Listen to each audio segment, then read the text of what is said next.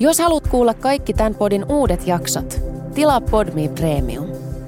Voit testata Premiumia kaksi viikkoa ilmaiseksi ilman sitovaa määräaikaisuutta. Lataa siis Podme ja löydät kaikki sun suosikkipodit yhdestä sovelluksesta. Tervetuloa kuuntelemaan ensimmäistä käännekohtaa tämän viikon kolme käännekohtaa jaksosta. Jos sä tykkäät tästä ja susta tuntuu siltä, että sua kiinnostaisi tämän viikon jakson käännekohdat kaksi ja kolme myös, niin ne löytyy Podme-palvelusta. Kolme käännekohtaa on yksi Podme Premium podcasteista, jotka on kokonaisuudessaan kuunneltavissa ainoastaan Podme-palvelussa. Nähdään siis toivottavasti siellä.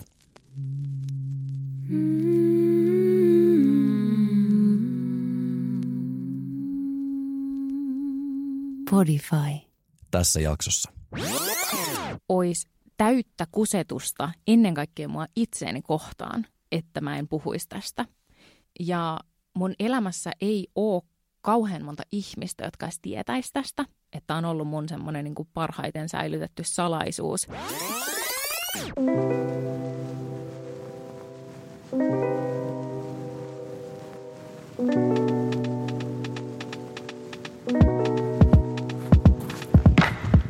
Vivian Valpuri hostaa ihan super, super, super suosittua Hey Baby podcastia ja sen lisäksi hän on äh, kirjoittanut esimerkiksi ihan sika hyviä kolumneja Kosmoon ja äh, ollut suosittu bloggaria, on influenceria ja kaikkea sellaista. Mutta tämä vierailu itse asiassa sai alkunsa niin, että mä laitoin Vivianille ja muutamalle muulle tyypille jotka ei välttämättä niin, kuin, niin sanotusti suurelle kansalle on niin tuttui, viesti, että mitkä teidän käännekohdat olisi, jos te tulisitte vieraaksi. Ja Vivianin otsikot oli niin kiinnostavat, että mä olin silleen, no vitsi, että otetaan sut, että nämä tarinat on niin hyvät. Ja siis totta kai Vivian on myöskin tässä podcast-maailmassa paljon isompi starra kuin esimerkiksi mä. Eli sinänsä se käy täysin järkeen. Mutta siltä varalta, että sä et vaikka tunnistanut otsikosta tota nimeä, niin olet aikeessa tutustua erittäin hyvin omasta elämästään puhuvaan ja ää, jotenkin hienosti asioita sanottavaan tyyppiin. Ää, tässä tulee Vivian Valpuri.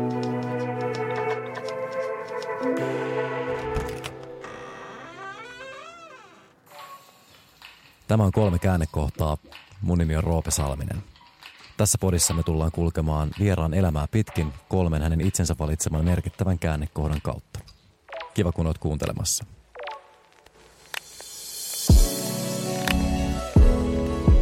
Tervetuloa Vivian Valpuri. Kiitos kutsusta, Roope Salminen. Ää, onko se Vivian Valpuri vai Vivian Valpuri Nick? Koska mä esittelin sut just äsken Vivian Valpurina ja sitten tästä on silleen niin kuin, ää, eriävää tietoa.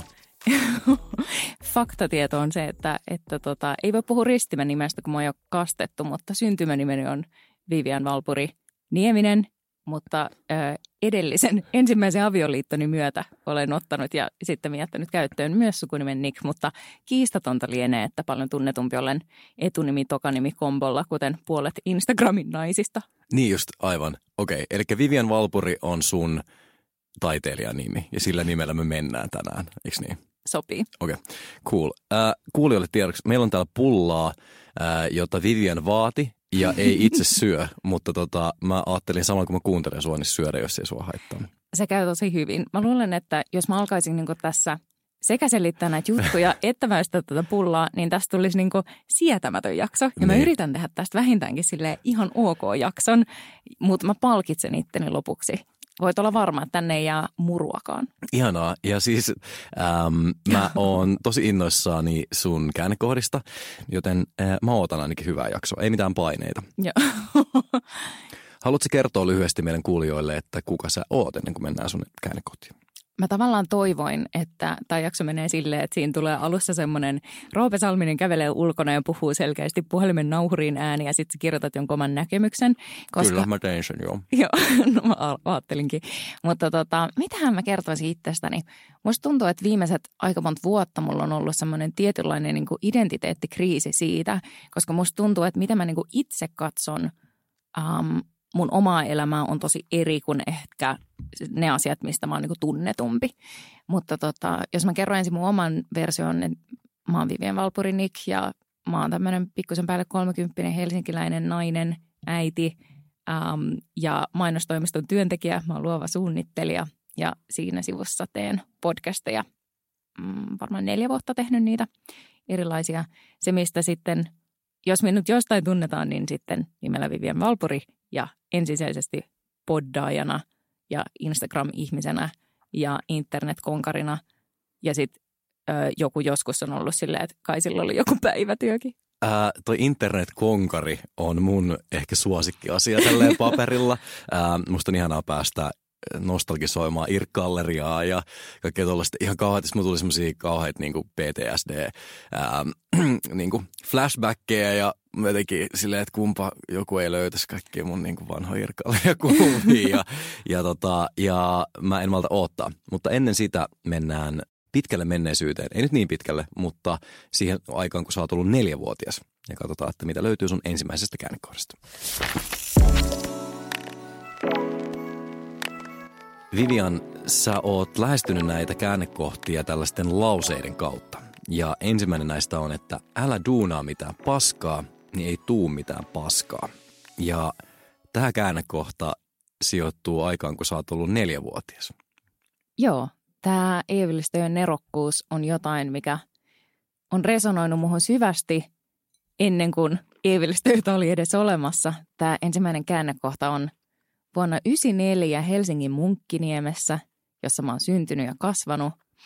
Uh, mun vanhemmat eros, kun mä olin pieni ja sitten mä kasvoin mun isoproidin ja Fajan kanssa ja elettiin mun kanssa. Ja sitten mä muistan, lapsuudesta muistaa kaikki tosi random juttuja, mutta jotenkin semmoinen negatiivisin muisto on juurikin 94 munkan valintatalosta, missä me oltiin jollain ruokaustoksilla Fajan kanssa ja se pipotti edellä ja tiedätkö, hoiti niitä ostoksia. Ja sitten mä näin siinä yhdellä hyllyllä mun niin kuin pienen tytön silmään osa semmoinen niin kuin makaronipussi, joka oli revennyt niin kuin jostain kyljestä ja sitten siinä oli niitä irtomakaroneja.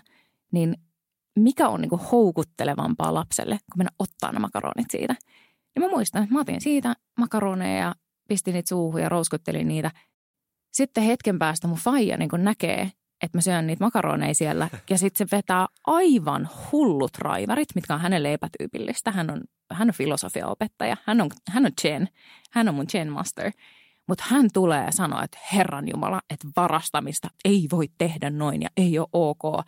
Ja on silleen, että sun täytyy nyt mennä pyytämään kaikilta näiltä niin kuin kaupan työntekijöiltä anteeksi, että sä oot täällä repinyt makaronipussia ja syönyt näitä makaroneja. Ja mä muistan, että jo silloin niin kuin, tiedätkö, niin pienenä sä niin kuin kelaat, että onko mä tehnyt jotain väärää vai en. Niin kuin, että sun niin kuin oikean ja väärän taju on niin hauras. Mutta mä muistan, että mä olin, niin kuin, mä olin niin rikki siitä, että mut pakotetaan tekemään jotain, mitä mä tiedän, että mä en ole tehnyt tavallaan väärin. Että mä teen itseäni vastaan. Eli siis sä olit syytön, se oli jo auki se pussi. Joo, se oli, jo, se oli auki. Se oli jo rikki, kun mä tulin. Ja sua syytettiin siitä, että sä olisit avannut sen. Joo. Ja se oli se epäoikeudenmukaisuus, minkä sä niin kuin lapsena koit. Siitä hetkestä tähän päivään asti ja varmasti niin kuin lopun elämän mulle niin kuin oikein ja väärän hahmottaminen on jotenkin se yksi semmoinen pääkysymys, mm. josta sitten niin tämä älä duunaa mitään paskaa, niin ei tuu mitään paskaa. Mm että jos mä selitän sitä auki, niin mä jostain syystä, joku psykologi voisi kaivella, että onko se niin eroperheen juttu vai mistä se niin tulee, mutta mä koen, että etenkin niin nuorempana mulla on ollut ihan valtava miellyttämisen halu ihmisiä kohtaan. Mä oon halunnut, että kaikki pitää musta. Mä oon halunnut, että mä teen oikein. Mä haluan, että niinku kaikki on muhun tyytyväisiä. Mä muistan sellaisia, että, tiedätkö, että mikään muu ei tuntunut musta niin hyvältä kuin se, että jos mun vanhemmat oli ylpeitä musta. Tai jos mun vanhemmat oli silleen, että jes, sä oot tehnyt oikein. Ja sitten kun sä kasvat vähän vanhemmaksi, niin sitten sä haluat sitä niin kuin validaatioa sit periaatteessa kieltä tahansa. Ja sitten, mikä tuossa usein käy, tai ainakin itselläni kävi, niin sitten sä vähän hukkaat sen, että mitä sä oikeasti itse haluut, tai mikä oikeasti vastaa sun omia arvoja, sun omaa käsitystä siitä, että onko mikä on oikein tai väärin – niin se on ollut ihan perkeleen kivuliasta. Mm. Mikä on ollut semmoinen vaikka aikuisiän tai nuoruuden esimerkki sellaisesta tilanteesta, missä sä toimit tietyllä tavalla, koska sä ajattelet, että tämä on niin kuin muiden mielestä oikein, mutta se on sun omia arvoja vastaan? Kauan meillä oli tässä jaksossa tota, ihan sellaisia tosi perusjuttuja on ollut vaikka se, että jostain syystä ihmiset on aina tykännyt musta. Mulla ei ollut niin kuin vaikea saada frendejä tai saada niin kuin kavereita ja sitten just semmoisinkin tilanteisiin mä oon niin hukannut sen, että tykkääkö mä oikeasti itse olla noiden seurassa tai saanko mä itse siitä jotain irti. Niin sit mä oon ollut tosi semmoinen yes man siinä, että, että sit mä oon niin kuin viettänyt paljon ihmisten kanssa aikaa, joiden seurasta mä en ole liiemmin pitänyt tai josta mä oon kokenut, että ne, en mä voisi sanoa, että hyväksi käyttää, mutta tiedät että ei, ei, ole niin kuin, ei olisi oikeasti se mun juttu. Sitten taas toisaalta um, usein, etenkin niin kuin nuoruudessa, voi tulla sellaisia konflikteja, että joku ihminen haluaa, että sä teet näin ja toinen eh, haluaa, että sä teet näin ja sitten tulee näitä kumarruspyllistysjuttuja. Niin tota, sitten mä oon joutunut sitten niin tiedät, että konfrontatuksi sellaisista asioista, että miksi sä toimit näin tai miksi sä sanoit näin ja sitten sä teit noin. Niin, niin kuin, että siitä ylipääseminen on, on ollut jotenkin tärkeää. Sitten ihan käytännön asiat nykypäivänäkin, että – että jos tulee lasku, mä maksan sen heti, mieluiten niin kuin ennen kuin se tulee. Ja niin kuin, että kaikki asiat pitää hoitaa silleen heti, heti, heti. Että mä yritän niin kuin välttää, en mä sano, että mä yritän välttää konflikteja, mm. mutta mä yritän välttää konflikteja ittenikaan. Ehkä sitten jos miettii niin kuin jotain vakavampia niin kuin viime aikoihin, viime vuosiin liittyviä, niin silloin kun mä erosin mun aviomiehestä, mun lapsen isästä, niin siitä alkoi niinku semmoinen vyyhti, että sitä niinku julkisesti puitiin jossain random internet-keskustelupalstoilla ja muuta, ja kaikilla oli siihen mielipide. Myös mun lähipiirillä oli siihen mielipide, mun vanhemmilla oli siihen mielipide. Ja se oli ihan perseestä, koska silloin just niin kuin tiedät, että tuli se, että, että mä tiedän mikä on mun totuus, mä tiedän mitä mä itse tunnen, ja sitten miten niin kuin turhauttavaa ja satuttavaa on joutuu niin kuin perustelee ihmisille, että usko mua – kun mä sanon, että tämä ei tunnu musta hyvältä.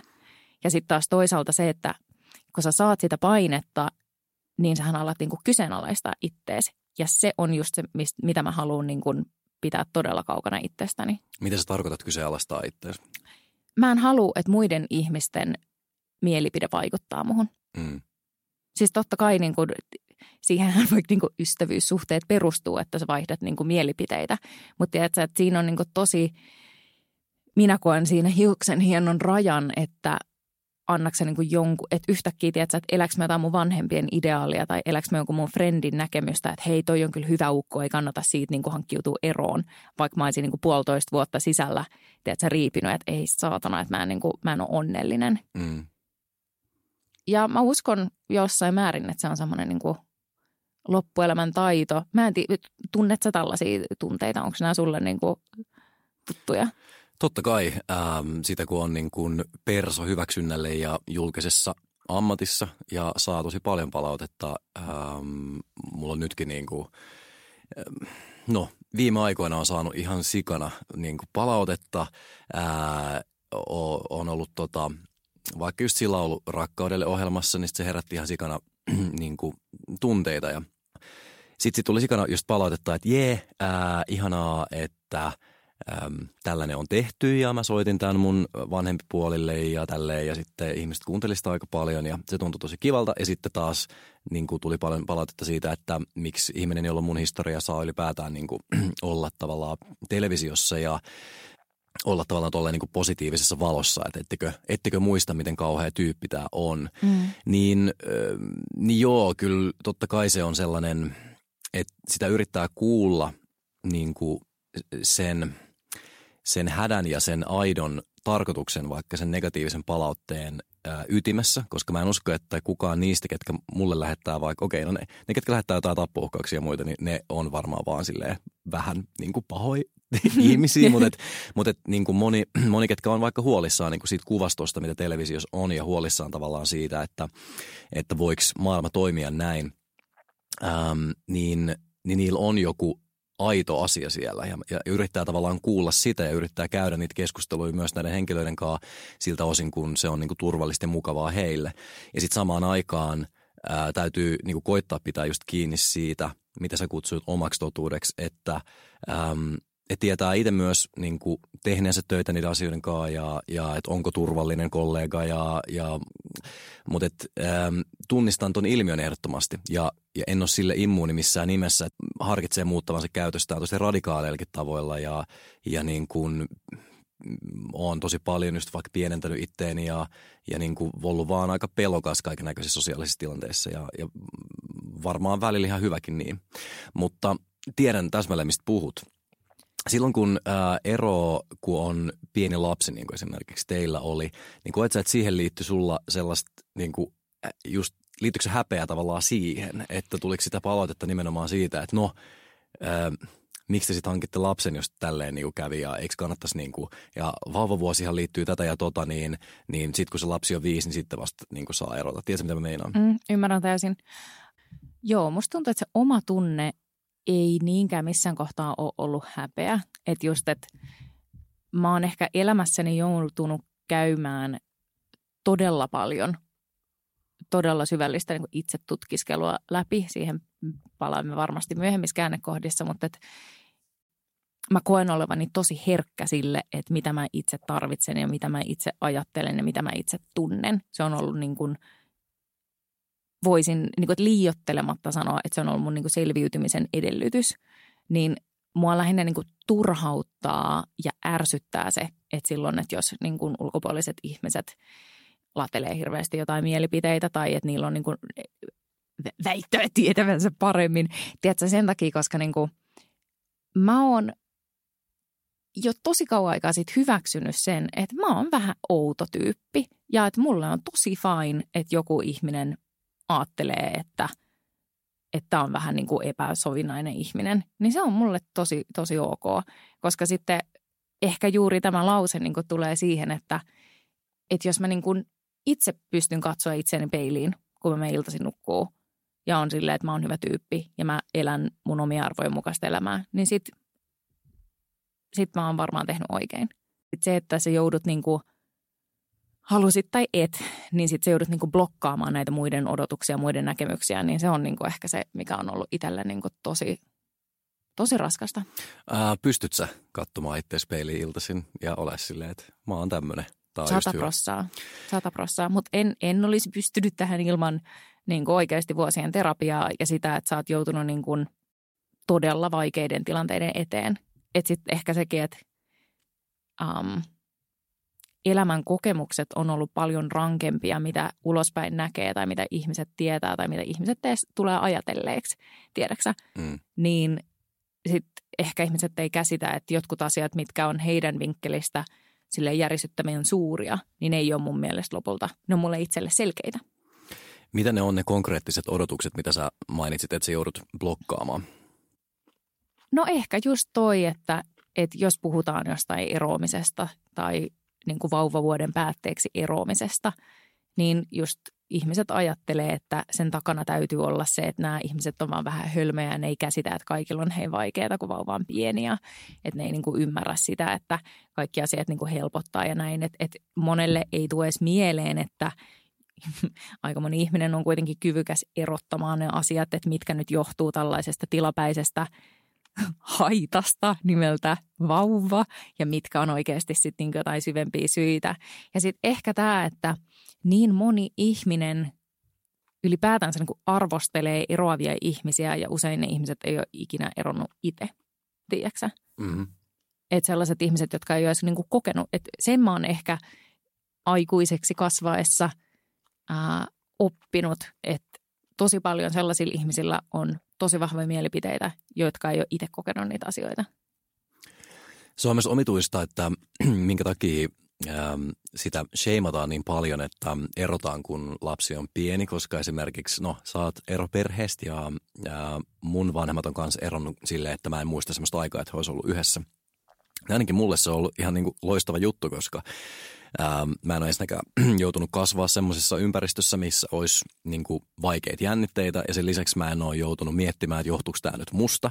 Mä en ole joutunut ää, kokemaan sellaista niin kuin traumaa, mm. että sitten kun mä jo muistan asioita ja hahmotan asioita, niin sitten yhtäkkiä niin kuin hajoaa se perhe, vaan mä oon kasvanut semmoiseen, että, että biologinen äiti pelaa tämmöistä paikkaa ja biologinen iskä pelaa tällaista paikkaa, niin en mä tiedä. Mun mielestä tavallaan tuntuu sille, että jos sä oot ihan varma anyway, että sä aiot erota muutaman vuoden sisään, niin miksi ei erota silloin, kun se vauva on niin kuin pieni? Mä en ole tietenkään mikään ää, lasten psykologi, enkä anna kellekään mitään ää, kasvatusneuvoja tai eroneuvoja tai mitään sellaista, mutta jotenkin se niin kuin lapsen takia yhdessä oleminen tuntuu vaan tosi järjettömältä ajatukselta. Ja mulla on tässä podissakin ollut ihmisiä vieraana, ketkä on semmoisista tilanteista, että vanhemmat on eronnut vasta, kun lapsi on just vaikka viisi tai kuusi. Mm. Se on tuntunut jättävän paljon, paljon isommat jäljet kuin se, että, että silloin kun se lapsi on vauva. Joo, kyllä mä allekirjoitan oikeastaan kaiken, mitä sanot. Ja ehkä se, mm, mihin mä olen itse tämän, minkä kanssa mä oon tehnyt rauhan, koska siitä tässä on myös kyse – että ei kaikkia asioita, kaikki omia tunteita, kaikki omia tarpeita, ei niitä tarvii edes välttämättä ymmärtää, että miksi mä toimin näin. Mutta että se, että sä pystyt tähän rauhan sen kanssa, että mä en ymmärrä. tai tiedät sä, että se nyt vaan tuntuu siltä, niin sekin on se juttu. Mutta että se, mikä mulla auttoi siihen, on just se ajatus siitä, että parempi, että mun ihanalla lapsella on kaksi onnellista kotia kuin yksi onneton. Joo, joo, todellakin. Se on ihan selvä homma mun mielestä. Ähm, mitään yksityiskohtia niin kuin teidän elämästä tietämättä, niin mun mielestä tuntuu aika julmalta ajatukselta sanoa kelle tahansa, joka on eronnut, että ei olisi kyllä varmaan kannattanut. Tai niin kuin, että ehkä he niin kuin itse tietää kuitenkin sitten paremmin. Niin ja sitten ehkä myös se, että, että on tietyllä tavalla myös niin kuin tilastomatematiikkaa, että fakta on se, että pikkusen yli puolet eroa, niin ehkä mun tarvitsee olla se. Mm. Tiedätkö? No mm. joo. Miten tämä nelivuotiaana koettu äh, sanotko sitä traumaattiseksi tapahtumaksi vai ikäväksi muistoksi? Mä koen sitä heräämiseksi. Okei. Okay. Ja sä heräsit siis konkreettisesti mihin? Siihen, että, ähm, että asiat ei aina mene sun mielestä oikeudenmukaisesti vai että äh, ei pidä tehdä enää ikinä mitään virhettä tai jättää mitään laskua maksamatta tai muuta iske tulee ja, ja niin kuin huutaa. huutaa. Ei. Ehkä se on siitä, että elämässä on ihan helvetisti asioita, mihin me ei voida vaikuttaa. Ne vaan tapahtuu, niin, kuin, niin kutsutusti shit happens, ja sitten sun täytyy vaan niin kuin miettiä, että miten saatat sen vastaan. Mutta elämässä on myös yllättävän paljon asioita, mihin sä voit itse vaikuttaa, tai missä kohtaa sä voit sanoa silleen, että stop. Ja tälleen näin. Mulla ei ollut neljävuotiaana tällaista älykkyyttä valitettavasti, uh, eikä sellaista elämänkokemusta, mutta ehkä se, mihin mä nojaan niin tänä päivänä on se, että ne asiat, missä mä voin välttää ongelmat – oli se sitten maksamattomat laskut tai onko se ongelma sitten se, että mä en halua viettää aikaa ihmisten seurassa, jonka seurasta mä nauti, jos mä nyt pakko, tai mä en ainakaan halua niin toimia vasten mua omia arvoja, niin sen, sen voimin minä katson itseäni iltaisin peiliin, taputa olalle ja on silleen, että hyvin sä vedät muja. Niin, musta tuntuu, että jokainen on vastuussa niiden omien rajojen vetämisestä ja, ja sitten jos joku rikkoo niitä rajoja, niin se ei tietenkään ole sun niin kuin oma vastuulla, mutta jos niitä ei koskaan ole vetänyt ja huomaa tuhlaavansa aikaa just ihmisten kanssa, ei saa mitään irti ja huomaa miellyttävänsä tyyppejä, kenen miellyttämisessä ei ole mitään järkeä ja huomaa niin kuin toimivansa omia arvoja vastaan, niin ää, se on usein asia, mihin pystyy itsekin vaikuttamaan. On ja siis tässä voisin puhua tunteja siitä, että millaisessa yhteiskunnassa me eletään. Ja mäkin olen valinnut sellaisen ammatin, jossa niin kuin, joka on vähän miesvoittoisempi. Mainosalalla ylikorostuu miessuunnittelijat ja tällaista. Että se määrä sellaista niin kuin pienentämistä, seksuaalista ahdistelua, vähättelyä ja tytöttelyä, kaikkea niin kuin, tiedätkö, siellä skeidaa, mitä on niin kuin omalle matkalle mahtunut, niin onnittelen sellaista ihmistä, joka vaan niin kuin syntyy silleen täydellisenä, että osaa niin kuin ensimmäisestä kerrasta, kun sinua vastaan rikotaan, mm. niin sanoo jollekin silleen, että hei. Mm. Mutta harvaan, tai ainakaan itse en ole ollut semmoinen, että, niin kuin, että juuri toi omat rajat ja niiden niin kuin tunnistaminen, niihin oppiminen. Ja sitten myös sen, että mikä on mun mielestä ok ja mikä ei ole. Ja sitten taas myös sen ymmärtäminen, että kaikille ne ei ole samat. Mm. Tuo on ihan niin kuin, äh, mä juttelin pari päivää sitten erään äh, naisnäyttelijän kanssa. Ja hän niin kuin sanoi, että kun hän on saanut kaksi lasta ja mennyt naimisiin, niin sitten ne äh, tavallaan työtehtävät on tuntunut paljon mielekkäämmiltä, koska ennen sitä niin silleen joku 85-90 prosenttia kerroista, kun sä oot niinku saanut jonkun roolin, joku miesohjaaja tai miestuottaja tai ja on niinku halunnut siihen, niin sitten sieltä on tullut joku niinku iskuyritys. Mm. Ja silleen, että se on loppunut vasta, kun hän meni niinku julkisesti naimisiin. Ja tavallaan, että, että sitten tyypit on tullut vaikka pahoittelee niin kuin sitä, että ah, sorry, että mä en niin kuin tiennyt, että, että sulla on jo mies. Niin kuin, että, että mm. he ei pahoittele sitä omaa käytöstään tai sitä, että he on laittanut tämän näyttelijän sellaiseen asemaan, että hän tulee tekemään töitä ja joutuu niin kuin mm. vastaamaankin iskurepliikkeihin, vaan ne pahoittelee sitä, että sorry, kun mä yritin käyttää jonkun toisen miehen niin kuin omaisuutta, musta tuntui tosi masentavalta. Niin, mitä mä voin sanoa. Kuulostaako se tutulta?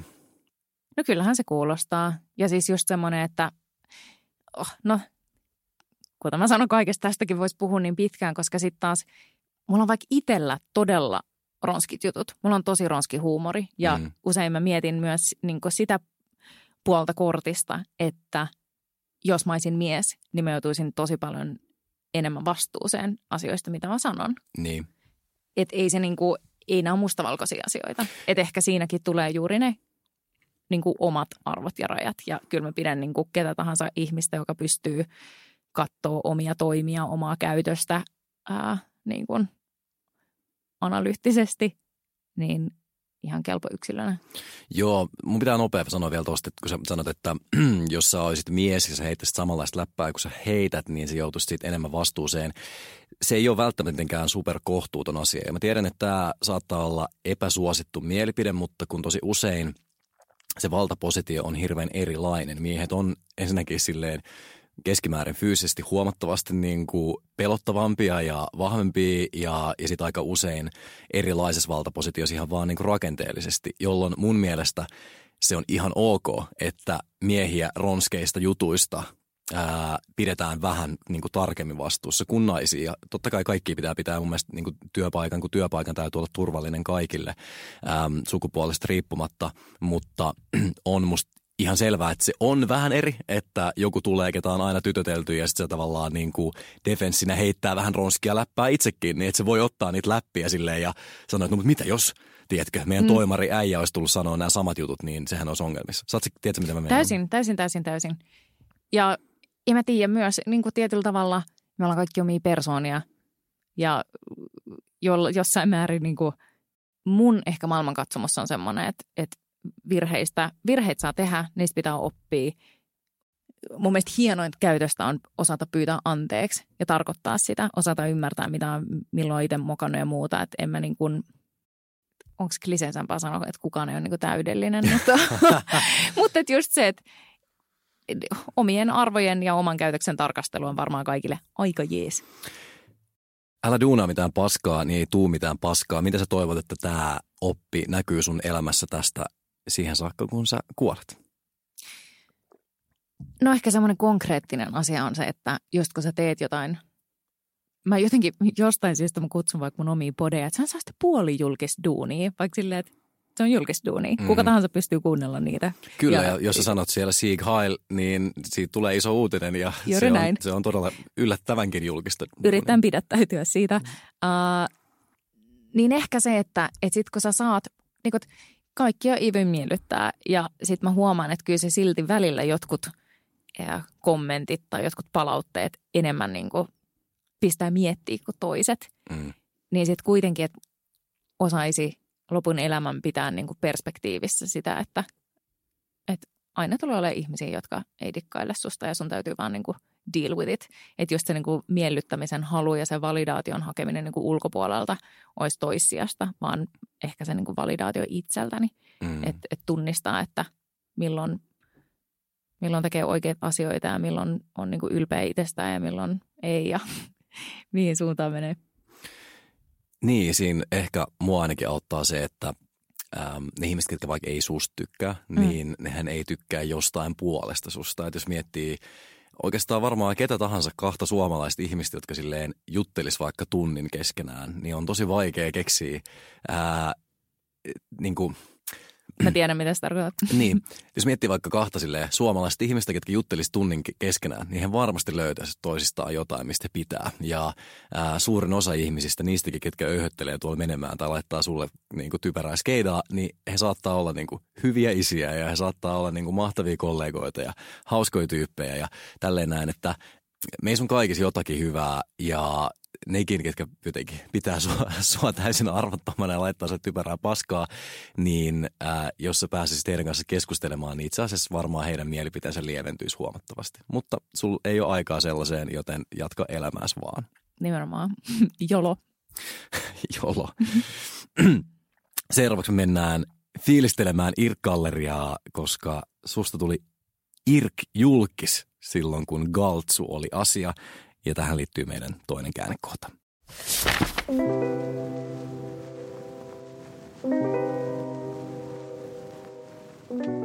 Kiitos paljon, kun kuuntelit ensimmäisen käännekohdan tämän viikon kolme käännekohtaa jaksosta. Kolme käännekohtaa on yksi monesta Podme Premium podcastista. Tämä tarkoittaa, että kokonaiset jaksot löytyy ainoastaan Podme-palvelusta. Toivottavasti nähdään siellä. Kuuntelit Podmein Premium podcastia. Haluatko löytää lisää samankaltaisia podeja tai vaikka ihan uusia tuttavuuksia? Lataa Podmein sovellus App Storesta tai Google Playsta ja saat kokeilla palvelua kaksi viikkoa ilmaiseksi –